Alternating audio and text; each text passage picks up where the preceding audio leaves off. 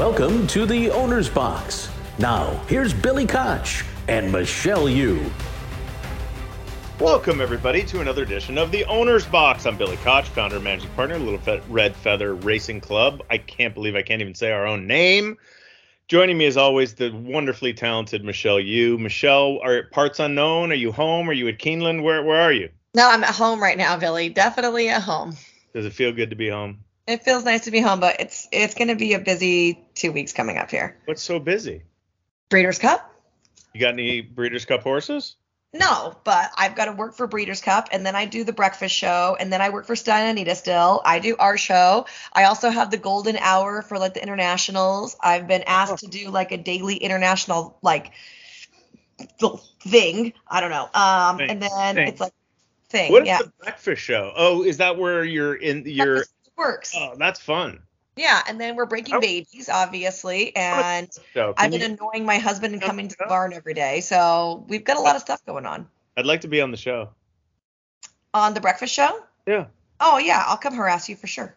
Okay, good. All right, all right. Um, we have a great guest today. Dora Delgado uh, is joining us. She is one of the big time muckety mucks at the Breeders' Cup. Muckety muck in a good way. Um, we'll get her title when we co- I, I I asked. I think I I don't know. I Senior Vice thing. President. Yeah, I'll butcher it. Again. I'll butcher it again. Um, but Dora is great. She's uh, been with the Breeders' Cup for a long, long time. We're gonna find out about her story coming up right after three things of note. Uh, first thing's a little sad. Langfuhr died at age 31. Um, he was awesome, but uh, 31 is a ripe old age for a horse to live to. And he'd been pensioned at the last couple of years, and he'd been just hanging out at his home of Lane's End Farm. So, uh, thank you, Lane's End, for taking such good care of him, and I'm sure he'll be greatly missed by many. Yep. The next thing of note is kind of two parts. It's Breeders' Cup related on both ends. The first is that Pletcher worked a dozen horses for the Breeders' Cup, but not Forte. Yeah, he's not gonna make it. Okay. Uh, the second thing of Breeders' Cup note is that Inspiral was ruled out of the Queen Elizabeth on Champions Day this weekend because the ground was not going to be to her liking, so she has now been confirmed to head over for Breeders' Cup. She's good. Yeah, she's Yeah. really good. She's really Um, watch so out. For her. that's She's a that's a big cool thing, right? Okay. Yeah. And then my third thing of note, it's kind of another two-parter, and it's Keeneland related. First is that Corey Lanerie became the 38th North American rider to have won 5,000 races, and he did that at Keeneland. And then he- Um, wait, wait, and then he went and played around a round of golf. did he? Yeah, I saw it on Twitter. go. Uh, and then Keeneland just announced that they are dumping a buttload of money into into the Keeneland racetrack, spending multi millions of dollars to revamp the paddock area. They are going to construct a permanent paddock building with a reimagined saddling experience. Yeah, and I, I think it was 90 million. Yeah, it was a huge amount. I couldn't find the right number after I had like looked at it this morning, but Yeah. it is like huge. That's good. Well, that's nice. I mean, the track is already beautiful. I was there several times. I know Michelle, you were just there. I mean, if you think you want to see a vibe for racing, go to Keeneland. It is Right. just absolutely unbelievable. It is packed. People are s- screaming, yelling, betting, drinking, enjoying. I mean, it is awesome. I cannot explain how awesome being at Keeneland is. And Michelle, I have a fourth um, thing of Oh, you note. have a fourth thing of note? Yeah, and watch this combo aftercare corner. Oh, I oh, I love it. Yes. So I happened to be in Kentucky last weekend, and I got to go visit Red King, who was did part. so amazing. He was participating. Is the Retired Racehorse Project? Yes. Is that what it's called? yeah. and and um it was Michelle to say I was like a little emotional would be an understatement. I mean to see him this horse who you know uh, was a, just an absolute terror on the racetrack and a beast to even gallop. We were laughing about it this morning at the D'Amato barn like that they need like two people to like get him right. I mean he was like a terror, right? Right, You go out there and he is doing whatever uh, his, his his rider and I, I think it's Kirst, Kirsty Kirsty I think I'm saying her name right. She's amazing. Um, and she he just listens to her and he just stands there and he eats cookies and he looks like the happiest horse in the world. Like it's it's amazing. Uh, and did you I, watch his freestyle? Because I saw. It, was I saw the, the video. Score to the King and I. Yeah, it's amazing. And no, they did this thing where he goes out and he has to like back up through barrels of hay, and then he goes and he takes his the uh, his jockey or his rider close to. She has to pin a tail on the donkey, and then you know there's all these little things. Then he has to go around this other thing, and a bell rings. It, was crazy, and he was so good. I was blown away. I was absolutely yeah. blown away. It was awesome. really good job. Yeah, it was awesome, and I think. um there, I think uh, I just found out from Michelle Nevin. I actually talked to her this morning, and I think uh, my boy Tate is going to ultimately be trained for the Retired Racehorse Project. So oh, that's exciting. cool. Yeah, it's very, very exciting. So uh, kudos to everybody who's putting that on. And if you haven't been to one of these events, it is it's really wild. It's that's all I can say. It's really wild. It's touching, and it's so good to to try to get your retired racehorses um, into one of these programs with these people who do these because it, it's so gratifying and, and it really makes you feel good uh, uh um, for the horse. And that's yes. so anyway all right let's um let's take a quick break and then let's get to dora. Perfect the Owner's Box is thrilled to continue our partnership with Woodbine for the 2023 season. Live racing continues throughout this year with a 4:50 p.m. Eastern post time on Thursdays and a 1:10 p.m. Eastern post time Friday through Sunday. The stakes action continues this weekend with the Grade 3 Ontario Derby for 3-year-olds on synthetic, as well as two more stakes on Sunday, the Overskate and the Eternal Search both for Canadian breds. Don't miss out on all the action and for more information head over to woodbine.com. All right, back here on the owner's box, and a very, very special guest this afternoon. Dora Delgado from the Breeders' Cup is here. Dora, what is your official title? Oh, I know it. I know I, it. It is the Executive yeah. Vice President and Chief Racing Officer. Executive Vice. That's, that's, a huge title, Dora. Thank you for coming on the show today. Thank you for having me. It's such a pleasure. Well, you and I met in 2004. Yes we were probably at much different points of our of our existence. What what what I mean, this is now I mean, next year, can you believe it is the 20 year anniversary of you guys? I cannot. I cannot. I can't believe this year's our 40th running of the Breeders' Cup. It's just gone by in the blink of an eye. Were you at the first Breeders' Cup? I was. I was. I started with Breeders' Cup in 1983 when they first were getting their offices set up. So I've been there for 42 years. Unbelievable. Wow. Now, so wait, take me back to 2004 when I met you. What was your role at that time? Gosh, I think I was probably director of, of racing and nominations back then. You know, I had I was working under Pam Blatz-Murff at the time. She was right. um she was our yeah, she was the the vice president of racing. So I, you know, I got I got a new title invented for me when I ran out of titles. what was what's been honestly, your favorite job that you've done, Dora?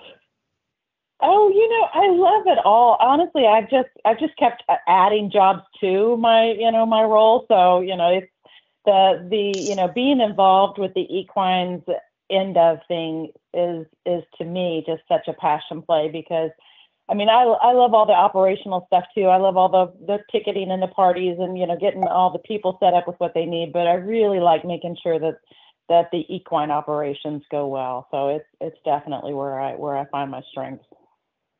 I, I love that you kind of started with that because I want to go back to last weekend. I saw you at Keeneland and mm-hmm. I feel like anytime I see you at the races, you are having the best of time. So a, I'm very envious of you.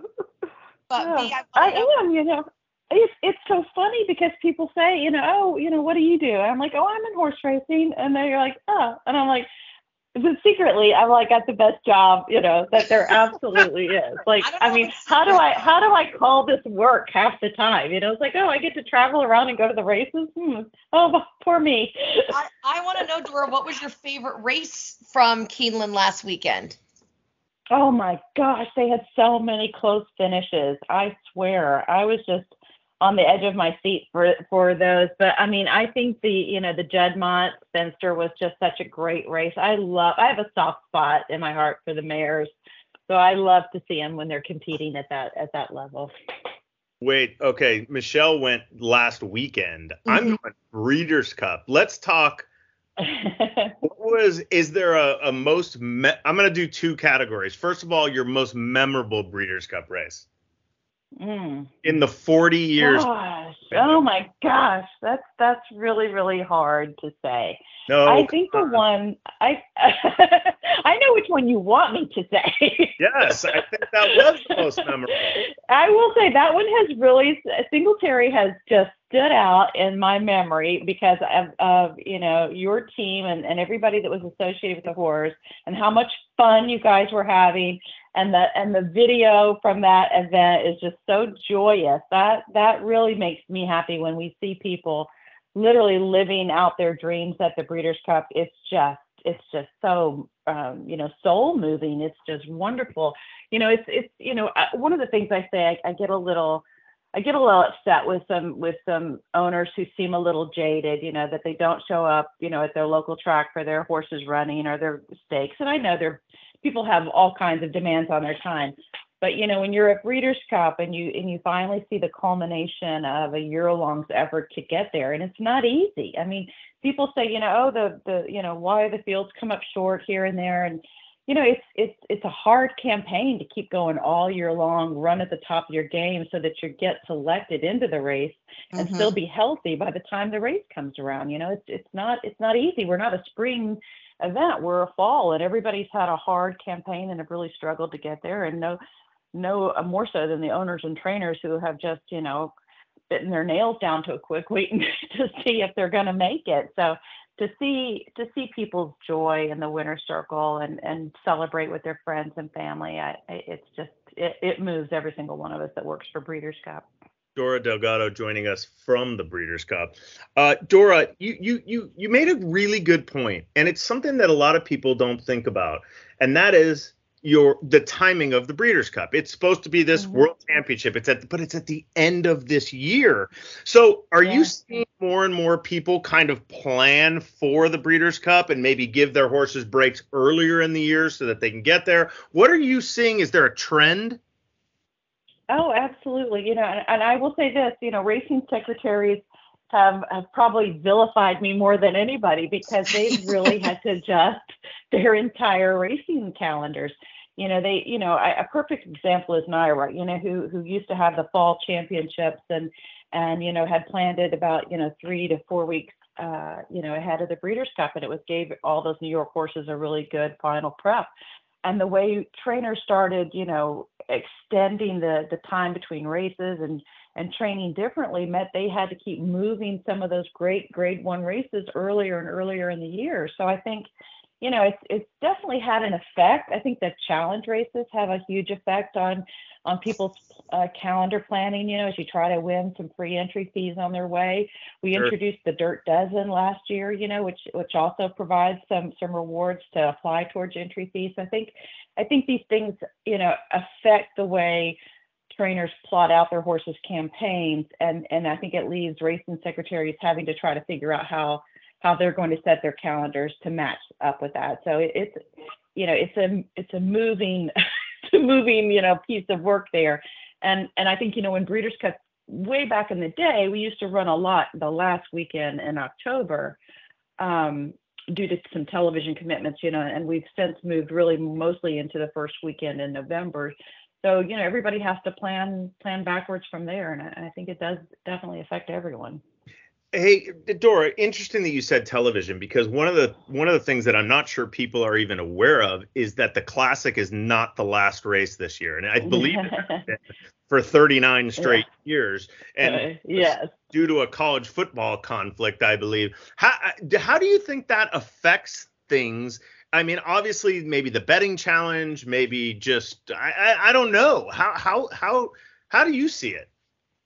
Well, you know, we, we, of course we had a lot of angst about it, you know, when we found out, you know, when we're always we're always running earlier than what we, you know, really like to do when we're on the West Coast. And that's, you know, because we want to make sure we get those prime time windows. And NBC in the past several years had offered a prime time window, you know, between eight and nine or seven and eight, something closer so that, you know, people would be at home in front of their televisions. Um, due to their commitments, you know, we, we really only got the 3:30 to 7 p.m. But but that's more than what we've been getting. We'd only been getting an hour on NBC proper, and and we're using their other properties, USA and prior to that NBC Sports for the remainder of the other 13 races. So this actually gives more race championship racing on network television, which is you know just gets more eyeballs on us. And then we started looking at you know what what happens in, in europe. Um, you know the the the big race of the day is often not the the end you know the, the last race of the day or the second to last race of the day. It's, it's often in the middle of the card. Um, so we really wanted to make sure that you were going to play, play the breeders cup classic you know that you got to you got to see that at a decent time 6:40 p.m. Eastern time is when it'll air and then we'll have another, you know, the Turf Sprint and the Breeders and the Qatar Racing Breeders' Cup Sprint following on on FanDuel. I think it's just going to be something for everybody. You know, you've got you've got racing happening in all kinds of mediums. We do a lot of streaming content, obviously on the web. So I, I think people will be able to find and watch. But I really, we really are looking forward to the exposure that we're going to get, you know, for the extended hours on NBC. Absolutely, Michelle, go. Dora, we've moved from kind of three or four Breeders' Cup races to now this big two day event encompassing 13 or 14 races. Did you have a preference on the format that we use for championship weekend? You know, I did. We had originally, I don't know if you guys remember, but when we first moved to a three day event, uh, sorry, two day event, and we decided we were going to have races on Friday. We had floated the idea of a Filly Friday and tried to, you know, mm-hmm. move all the yes. girl races to Friday. Yes. It didn't really resonate with people. They didn't, you know, our fans didn't really care for that too much. So then we, you know, we we went back to a mixed bag, and then we launched a Future Stars Friday where we moved all the two year olds, and that's really, really, I think, hit a hit a hit a good point with with handicappers and our fans. We like showcasing the two year olds. I think the trainers like it because they can get the two year olds raced and out of the way, and then concentrate on their older horses on Saturday. And I think it I think it divides the the weekend up nicely. You mentioned the kind of strife that the race office feels like they might have been put through to kind of adjust their schedules. Obviously, now we're dealing with the moving of the classic. And like you mentioned, we've extended the Breeders' Cup and, and kind of switched around what days hold what races. Can you give us just your perspective on how you bring forth the changes and how you take feedback into consideration? Oh, sure. You know, the the one thing we are, you know, what we're very conscious of when we're moving races around um, is our sponsors. We want to make sure, you know, they've all got exposure and and um, we're promoting them as much as possible. But when we when we think about adding new races, it's really with the understanding, you know, that we don't want to cannibalize um, our other races any further. It's got to we've got to evaluate it to make sure that it can um, get grade one status at, after the minimum two year uh, trial period is over.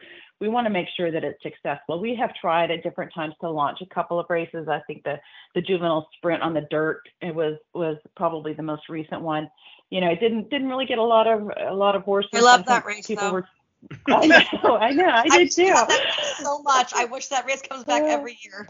I know, I know. And then, you know, it's just it kind of reflects our, you know, trainers and and and horses, the population shift to turf. You know, that the all three of the juvenile turf races are completely oversubscribed every year. They're just very, very popular.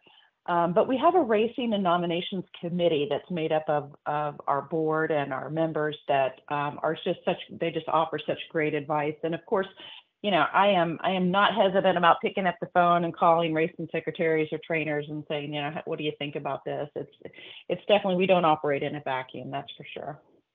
We know uh, uh, that Tiffany uh, really calls the shots, but what what has Drew Fleming brought to the Breeders' Cup?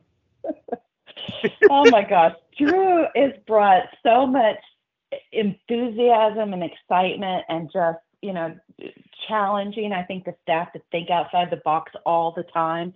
You know there's there was you know i i i don't want to say that the staff was ever complacent because we've always been very innovative and very forward thinking.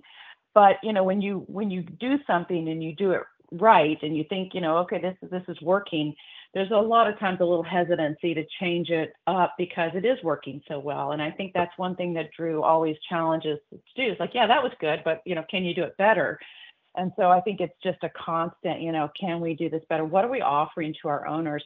Because we say this all the time, you know, we're a non-invitational event. We these these owners have to put up, you know, nine million dollars in entry fees, you know, so it's it's a huge investment. They have to travel, they have to get here, they have to um, they have to have their their horses travel they have to get all their grooms and their equipment everything you know so it's just it's very expensive we know it's expensive we want them to participate so if we can't offer them just best in class service i think our concierge team is second to none i mean they are just oh they're they are on top of it they're so Yeah. good and, and you know and, and people you know, I, I know I, I've heard a lot of comments that people go to tracks and they just act like, you know, they're not appreciated and stuff. So at, at the very, you know, least, everybody that comes, whether you've got the favorite or you've got the long shot, you're going to be treated like you're at a world class event. You're going to go to the best events. You're going to get the best seats.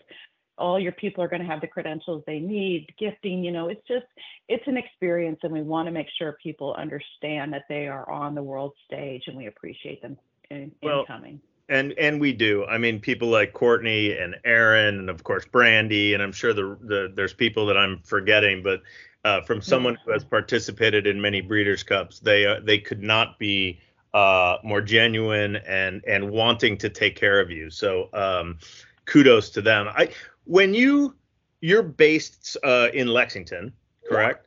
Yes. And and so what are the challenges, Dora, to go to Santa Anita or to go to Del Mar? Obviously, I would imagine that Keeneland's probably one of the I'm gonna put it I'm putting uh, little quotes, bunny quotes, what do you call those? Uh, uh, easiest easiest places Yeah. because you're there. But what are the challenges when you have to travel? It, you know, honestly, I think before, I'm going to say pre COVID and after COVID, right? Because, you know, pre COVID, everybody was like, oh, we got to get on an airplane, we got to go out there, we got to have in in face to face meetings. And I think, you know, the world changed how they did business and, and we did too. We, we realized that a lot of this can be done on Teams calls and Zoom calls and, and then, you know, save those those long flights back and forth for you know on-site meetings for logistics and locations and that sort of thing so Sure. i think it's it's actually you know it's actually it's it's gotten better over the years. I think the staff you know having to travel some of them go out for a month some go for two weeks. It's a it's a big adjustment and it's it's a lot of hard work. I, we just it was so funny we just had our all hands staff meeting about a week ago and it's like you know, we have a lot of new faces this year. The Breeders' Cup has had um, some some staff um, additions and turnovers, and for some of them, their their first event was just at Keeneland, so they didn't have Okay. a travel, you know, event yet. Sure. And uh, and so you know we've we've spent a lot of time educating them on you know what what's going to happen, how are you're going to do this, and and by the way, you're going to work pretty much 14 days with no break. So everybody, you know, take your energy drinks, you know. So And, and it's and it's how fun. many times does it come up like this owner's a pain in the ass, specifically myself? all the time, Billy. We I get never in the office and when you're phone, when the phone rings and it's you, they're like, Michelle, don't tell our secret. What stays in the racing office? He's the worst. Uh, Michelle, I know you had a question. Dora, because you guys get to move around so much, do you get like happy that we've kind of stuck with the same three or four tracks, or is it kind of refreshing to have the new challenge of bringing in a new new track for When are we the going event? back to Lone Star? When are Yeah, we that's a good question. Let go back to Lone Star. I don't know. I'd just be happy to get back to New York, Billy. Oh my gosh, that was so I was so cold at that Breeders' Cup though. I was so cold. I know. I know. There is that. I mean, Chicago between Chicago and New York, that's that's been I think you know two of the most cold Breeders' Cups we've ever had. I love the challenge of a new of a new fitting a new track in. It's just we're running out of venues that can successfully host it at the size we are now. You know, when we were a one day event and and had a much smaller footprint, I think it was a little easier to go to Monmouth and and to to uh, to Lone Star. Um, it, it, it's just a it's just a behemoth now. You know, to be quite frank, we need a lot of premium seating. We need we need venues that can host large groups. We've got you know, I my quarantine units expanded to seven this year. I'm thinking I'm probably going to have you know over 45 internationals. So Wow. it's just it just keeps growing and growing. So the the ability to handle the event. Um, front side is one thing. The ability to handle the the amount of horses and quarantine and and um, accommodations we have to make in the barn area is also just you know a tremendous um, you know toll on a track. So and you've got to have airports that are nearby that can handle an international you know horse shipment, which is not a lot of them. Yeah, Um, you know, great so it's point. it's challenging when you look at you know maybe going to a place like Laurel or or you know even going back to Woodbine one year. You know, Yeah. it's, it's you know it's it's challenging. You you mentioned space, and I, I I think I read this, Dora, and I could be very wrong because social media is generally wrong, and I try my best to stay off of it as much as possible. But I, I heard something that the infield at Santa Anita is not open this year. Is that true? It's not. It's not. And the and honestly, the reason is is we just haven't found anything that really works successfully there. Um, you know, we we want to have if we're going to put people out there, we want to have a really good, um, you know, uh, Experience. food trucks and music experience. You know, and it's it's just nothing has really resonated with. And you got to call you got to call I think a lot from the local residents to to support something like that you know when we when we start when we put tickets on sale the the all the premium seating goes so fast because those are our regulars and the diehards that travel with us and come year after year. You know trying to move the local community into coming out and either buying ga or or having an experience in the infield is a little tougher. And i just don't think we've hit the right formula yet. I mean i think it's something we're going to keep working on. I think that that could be a really fun um, activity um, but I, I think they just haven't haven't landed on the right formula yet. Fair enough, Michelle. Uh, Dora, is there anything for this upcoming Breeders' Cup that we need to know about? Is there anything that's going to be different or anything to look forward to? Um, and if if so or if not, my follow up question is your your horse you're most looking forward to seeing at this year's event. You don't have to well, say. I, I think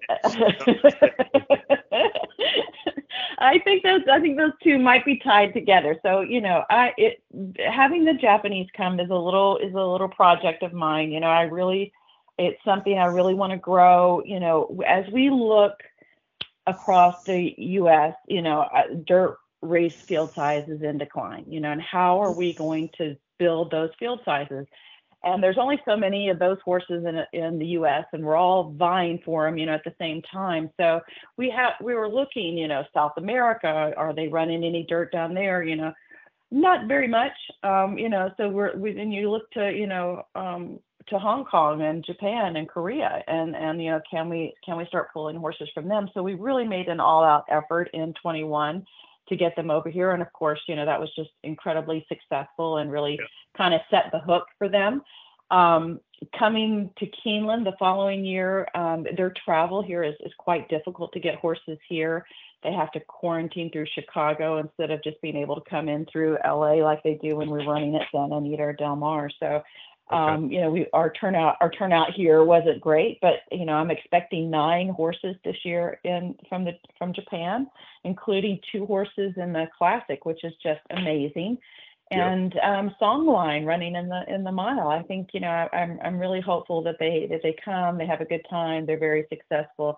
They've been they've been really making an impact on the world stage at Dubai and and Saudi and and at the Arc. So you know I'm I'm hopeful that they can come.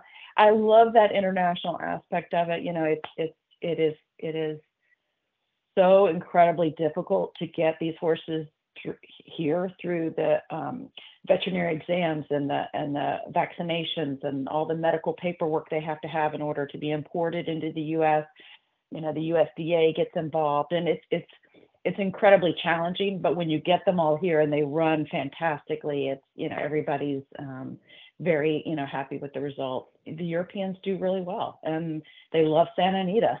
So I'm, expecting you know some really and and I think that's really kind of key as to you know like it's some for some of our fans this will be the first time they'll be able to see those horses in person you know they can only see them on television you know at early hours in the morning when we're televising you know from overseas so you know to be able to watch a race like the mile or the or the Breeders' Cup Turf that has just such an international component in it, I, I think is just so exciting. I, I can't imagine. I haven't handicapped our races in so long because honestly, it's just beyond me. But um, I, I can't imagine how difficult it is, and I know that's why people are so anxious to get the PPs and get started on them weeks, you know, ahead of time. Yeah, that's we we can't wait. Same. Our listeners, yeah, are very excited. Dora Delgado. Hey, I, I want to ask uh, two more qu- real quick questions because you brought up racetracks, and obviously this year's Santa Anita, next year's Del Mar. Do we know where 25 is, or is it been Yeah, announced? that's a big Yeah, announcement yeah, they we don't. You can't Oh. cheat on it. I didn't know. I, honestly, that was an honest question. But but my Michelle, listen, Michelle mentioned that there now is this kind of circulation, and there's there's Keeneland. Um, you know, it's been at Churchill many times. Obviously, that's a giant facility. Is there a Mhm. spot that Dora, and this is let's step you out, take your Breeders' Cup hat off. Is there a track Mhm. somewhere that's like Dora's little project? Like maybe one day we could have a Breeders' Cup here. I'm ju- just this is a curious. This was not on our you know list of questions, but you got me thinking. Well, I, I I will say this, and I love all the tracks we run at, and and obviously I have a soft spot for Keeneland since it's you know I've been going there since I was you know toddling around. But if I had all the money in the world and I was not you know I I didn't have any restraints on me, I would probably build a racetrack that would answer all of the Breeders' Cup's needs in one place because.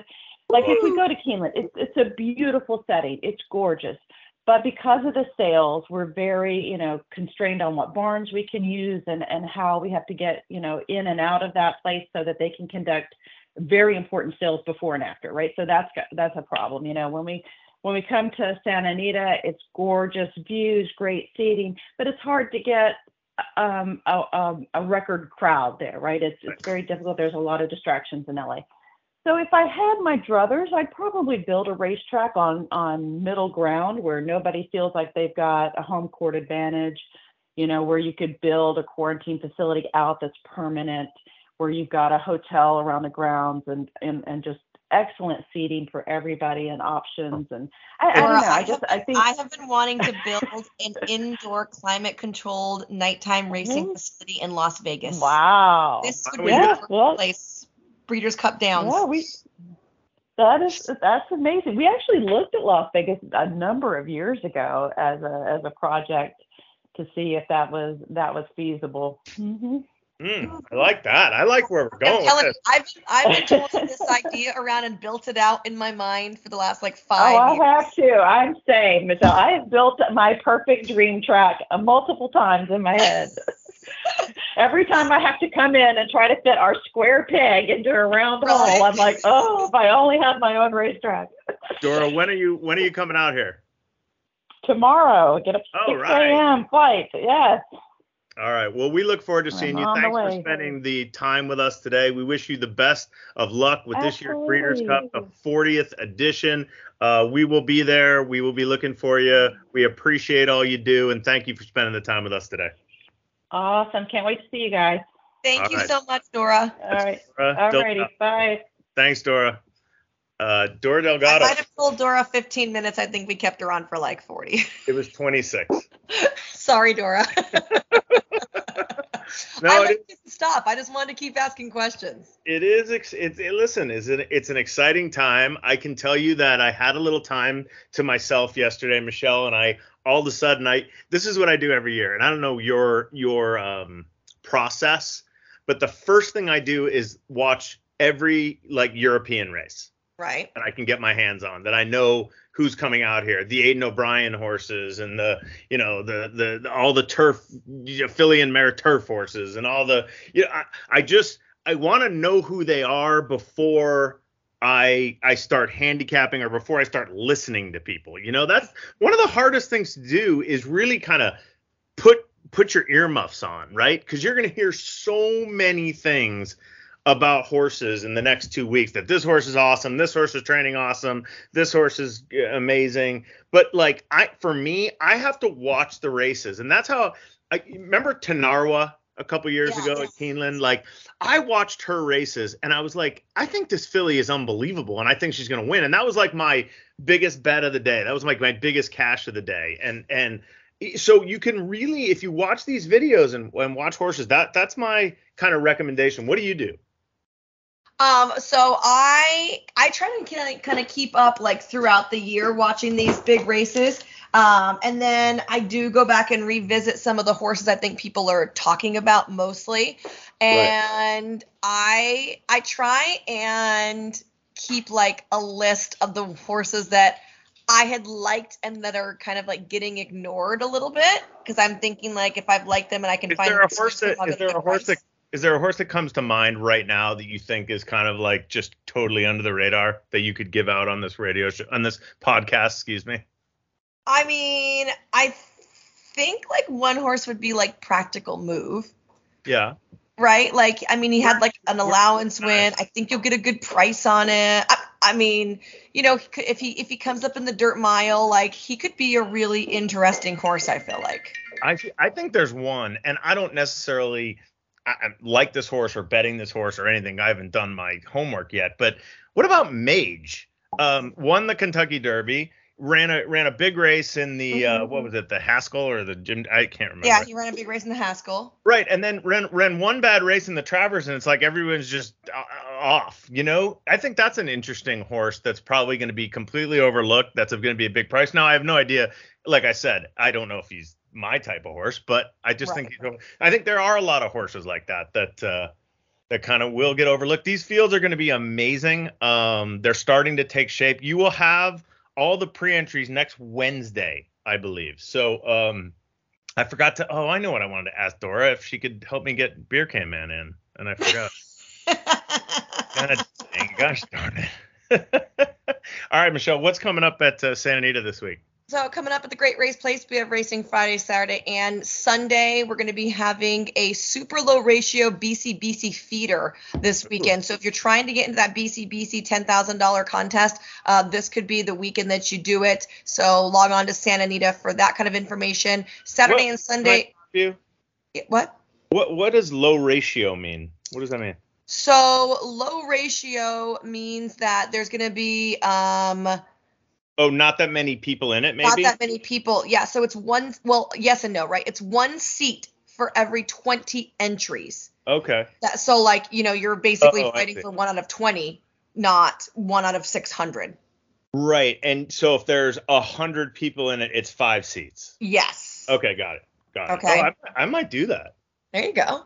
Yeah. Uh, I believe that you can play that either at Santa Anita, but for sure it's on XpressBet. Okay. Very okay. good to know. Good to know. Um, also, we are going to be having the Oktoberfest this weekend, like we've had the last couple of weekends. I haven't eaten anything, but it smells really good. Uh, and the Pumpkin Patch and Fall Fest coming up as well. And a, a little announcement, Michelle. Oh. We will be doing our second annual uh, Breeders' Cup draft. Oh yes. Which uh, I'm pleased to say I dominated last year. Um, Did you? Be, yeah. Are you sure? I'm 100% sure. Huh.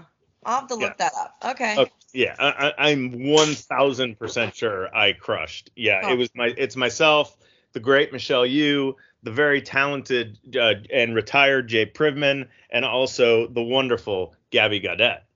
Yay! New new mommy of two. New mommy, new mommy, and um, we are going to do Saturday races only, so it's not like an hour show. It should be you know 40 minutes, and it's going to be it's really fun. We had a lot of fun with it last year. We did it for charity. We're gonna do it for charity again this year, and uh, and and it'll be up uh, probably like Wednesday of Breeders' Cup week, Wednesday night. Sounds great. Uh, yeah. Uh, thanks to Dora Delgado from the Breeders' Cup for coming on the show today. Uh, thanks to all of our sponsors. We are part of the In the Money Media Network. I am reachable via email, billy at littleredfeather.com, on Twitter, at own a horse, at the Michelle Yu, at BKLRF. Michelle, let's work on something great for next week. Sounds good. All right. That's it.